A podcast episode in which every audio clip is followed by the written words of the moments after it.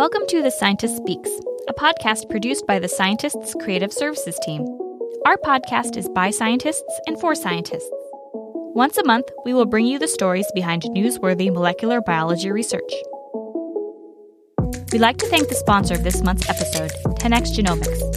10x Genomics builds solutions to interrogate biological systems at a resolution and scale that matches the complexity of biology. Their rapidly expanding suite of products, which includes instruments, consumables, and software, enables customers to make fundamental discoveries across multiple research areas, including cancer, immunology, and neuroscience. In this month's episode, we discover how scientists use the principles of evolution to model tumor dynamics and develop new treatment strategies for cancer.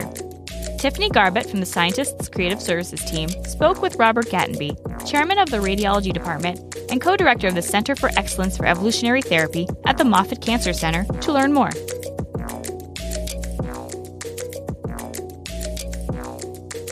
When we think about evolution, we rarely think about cancer. In fact, we are more likely to think about nature and the outside world. After all, that is how Darwin developed his revolutionary theory of natural selection. In 2008, Robert Gatenby was struck by a new idea for treating metastatic cancer while reading an article about the diamondback moth, a common agricultural pest. Despite every attempt to eradicate it with pesticides, it always adapted. After years of attempts, the government shifted from trying to eradicate the pest to trying to control it. That's been the policy of the United States Agricultural Department since the Nixon administration. So it's a long time. And yet, the practice in cancer therapy has, for that similar time, been always focused on maximum tolerated dose. You know, give the most drug you can, just short of killing the patient. And from an evolutionary point of view, that's often unwise because what you're doing is maximally selecting for resistance. And when they talk about a cure for cancer, it's, the, the implication is that it's a thing it's you know it's a drug or some sort of you know magic bullet. And I think that w- what it may be is that it's not a thing; it's a it's a tactic, it's a strategy. With that in mind, Gatenby developed a new strategy called adaptive therapy that leverages the evolutionary principles of natural selection, fitness, and adaptation to control metastatic cancer and prolong life. A tumor is comprised of a variety of cell types, including cells that are sensitive to treatment and rare subgroups of cells that are resistant to treatment. Resistant cells use an additional set of molecular machinery to maintain resistance, and this comes at a biological cost to fitness. Within a tumor, cancer cells compete against each other for space and resources. The cells that are sensitive to treatment are more biologically fit, but in the presence of chemotherapy, these sensitive cells die, removing biological constraints for resources and allowing the resistant cells to expand. Resistance is inevitable. Evolution will always uh, start selecting for resistance, but proliferation of the resistant cells is not, and that can be controlled using evolutionary uh, principles. But what, what adaptive therapy simply does is that you give a treatment, uh, you knock down the, the tumor population, so you reduce it by maybe half, and then you stop treatment. So what, what you've done then is you've killed off a lot of sensitive cells.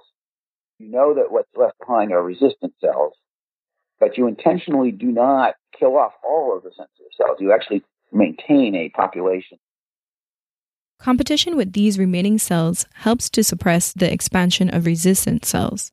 The tumor will return, but it will be comparable to its initial state, dominated primarily with sensitive cells. Physicians then treat the tumor again and thus maintain a steady state of patient survival. In 2014, scientists tested Gatenby's adaptive therapy in a clinical trial for metastatic castrate resistant prostate cancer. Rather than arbitrarily turning the treatment on or off at prescribed times for all patients, as is commonly done in existing intermittent cancer therapies, Gatenby and his team measured the levels of the prostate cancer biomarker, prostate specific antigen PSA, in the blood of patients as an estimate of tumor volume. Then, using evolutionary game theory and mathematical modeling, they predicted the best course of treatment based on the unique evolutionary tumor dynamics of each patient. We view cancer treatment as a game between the oncologist, treating physician, and the cancer. The oncologist plays the game. The, a move by the oncologist is to apply a treatment. The cancer then has to play the game by evolving a resistance. So there's strategy and there's counter strategies. But the, the, the oncologist has two major advantages. One is that the oncologist is sentient. The oncologist can anticipate the future. An evolving population can never evolve to something that is not seen. It can only evolve to current conditions. And by being able to control fu- the future treatment, the oncologist has a huge advantage. The other thing is that the oncologist always plays first. It's what's called a Stackelberg game, meaning the, the tumor cannot play its adaptive strategy until the oncologist has actually given a treatment. It's the equivalent of always having the white pieces in chess. You know, you always make the first move. Now, the problem is that the current therapy, which is that you give um, maximum tolerated dose of drug continuously until progression, means that you're basically doing the same thing. The tumor doesn't have to change what it's doing because every treatment is the same.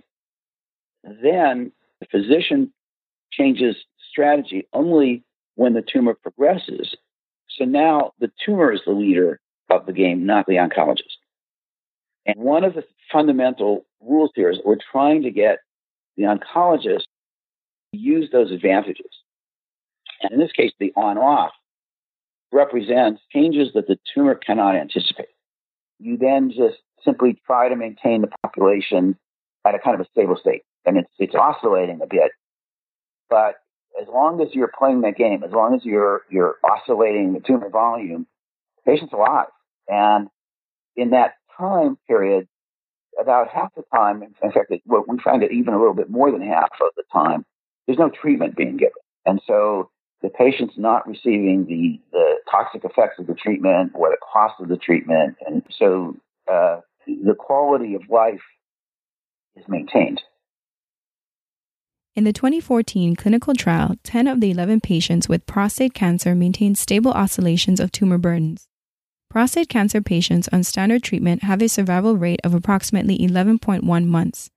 On adaptive therapy, prostate cancer patients survived at least 27 months, more than double the survival rate of the maximum tolerated dose and with less than half the cumulative drug use.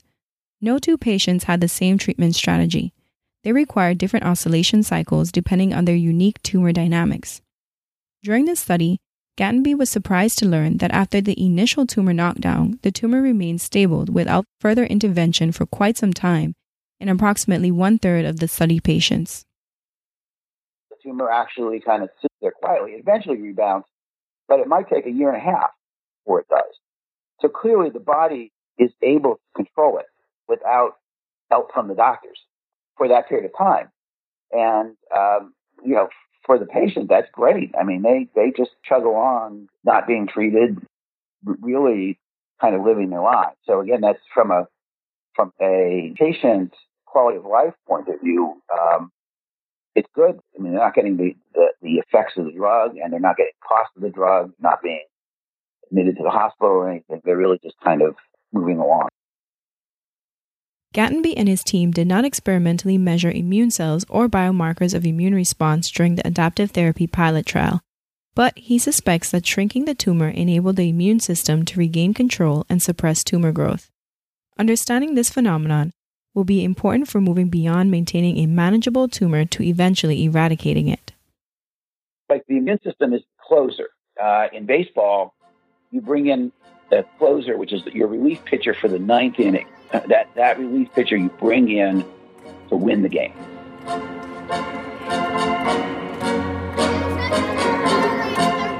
Every team has one, and we think that the closer will probably be the immune system. To win the game, oncologists need to develop more sophisticated strategies. Gatenby suspects that the tumor will eventually adapt to the on and off treatment oscillations. To address this, he and his team are exploring new ways to change the cycle. In prostate cancer, a faster increase in the tumor marker than in testosterone indicates that the tumor is becoming resistant to the treatment. Rather than giving the patient the same drug to decrease the number of sensitive cells, they give the patient a drug targeted specifically to tumor resistant cells. This reduces the resistant population and gives an evolutionary advantage to the sensitive population, briefly allowing that population to expand again and hopefully return the tumor to a treatable state. The discovery that the immune system might play a role in eliminating cancer inspired Gatenby.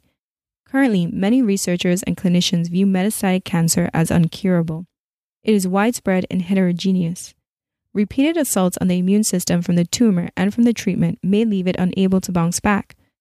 While Gatenby originally focused on turning metastatic cancer into a chronic but manageable disease using evolutionary principles in adaptive therapy, observing stable tumors in his clinical trial challenged that perspective. It indicated that the tumors were not supreme and that the immune system could regain control. Now Gatenby is strategizing new ways to leverage evolutionary principles of extinction.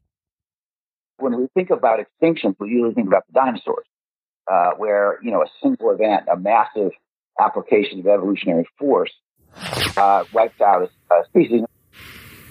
In some ways, I think the use of maximum tolerated dose, you know, high dose density therapy is is implicitly kind of modeled on that extinction event.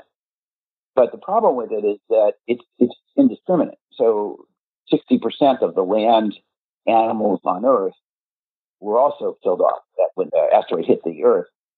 I really started to to consider the sort of extinction dynamics that were not associated with dinosaurs, but but associated with what is now a very large literature in Anthropocene extinctions. The idea that extinctions are not a single cause, single event kind of thing like, like the dinosaurs, but really a sequence of events and multiple different causes that kick in at different times. Anthropocene extinctions are very specific and they actually involve much subtler uh, evolutionary dynamics. And those dynamics, I think, can be adapted to treat even widespread metastatic cancers with the goal of, of causing extinction. Gatenby is developing what he calls extinction therapy, which relies on the Anthropocene extinction principle of multiple strikes. In an upcoming clinical trial, Gatenby's team plans to administer androgen deprivation therapy to metastatic prostate cancer patients. They'll continue this first treatment until the levels of the prostate cancer biomarker PSA decrease enough to indicate a reduction in both the size and cellular heterogeneity of the tumor. Their subsequent strikes will target the remaining cell populations. By changing the drug for each strike, oncologists hope to control the game. A similar multi strike strategy has previously proved successful in treating childhood acute lymphocytic leukemia most people, so when you, when you say this, go, oh, that makes sense. Um, but, you know, inexplicably, it's just not been dogma. I mean, it's always been about a drug to cure a cancer. And so that's been so deeply ingrained, I think, in the medical community that thinking about it otherwise, it's just not been done as far as I know. And so we keep looking for magic bullets in cancer, and and and maybe they exist, but in the meantime, I think we can do better with with the treatments that we have. I've been working in this area for for decades. I started uh, probably almost 30 years ago, but it's very hard to get oncologists and mathematicians and evolutionary biologists to talk to each other because they're they're usually you know spaced widely, you know, on a campus, and the, their language is so different that it takes a long time to kind of get people understanding each other. In 2008, when Gatenby was recruited to the Moffitt Cancer Center to head up the radiology department, he had one requirement that mathematicians also be brought into the center. He wanted mathematicians, oncologists, and evolutionary biologists to work closely together. He believed that evolutionary biologists could help oncologists begin to think about cancer through the lens of evolution, and that mathematicians could help model tumor dynamics to make predictions about the best treatment strategies. After 12 years, this interdisciplinary team speaks the same language. Together, they reframe each cancer case within the context of evolution and use mathematical models to predict the best course of treatment. What we do in that meeting is that we tell the oncologists they work with a model, but they don't know it. It's in their head. And so what we do is, you know, we coax out of them the model that they have about sort of treatment and we begin to frame it mathematically. We actually have a we have a chalkboard there, and we write down the equations. And as we do that, they see how that what we're really doing is not magic. It's just taking what they think and and restating it mathematically. And then as we do that, we start to say things like, well, what, what is this parameter? What, what do you think the value of this is? Or what do you think is going on here? And by that back and forth, they actually then confront questions that they didn't have before. And they typically find it very interesting. And, and they actually enjoy the experience. And, and then what, what will happen is that through those mathematical models, we will do uh, thousands and thousands of simulations to look at various alternatives for treatment, how, what we think will happen given various strategies. And then those are presented to the tumor board. And then the, in the discussions among the physicians, you know, they will use those as part of their thinking. And ultimately, it's the, the oncologist is the chess player. The mathematicians and the evolutionary biologists are coaches. Gatenby's team is exploring the possibility of using adaptive and extinction therapies for other types of cancer, such as lung cancer and ovarian cancer. While Gatenby's work on adaptive therapy has shown promising results, there is still a lot to be learned. The biggest challenge facing adaptive therapy and extinction therapy is a lack of data during treatment. Gatenby and his team are hoping to learn more about what happens within the tumor as therapy progresses. Understanding these mechanisms, as well as better understanding the body's immune response, will be key to developing better treatment strategies to outwit cancer and win the game.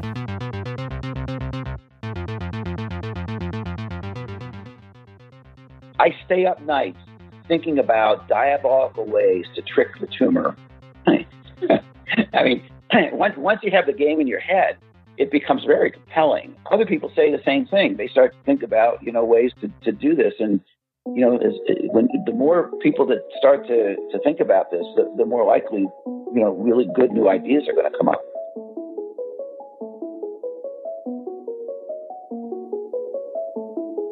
Thank you for listening to The Scientist Speaks. This episode was produced by the Creative Services team for The Scientist and narrated by Tiffany Garbutt. We'd like to thank our sponsor, 10x Genomics, for supporting the podcast.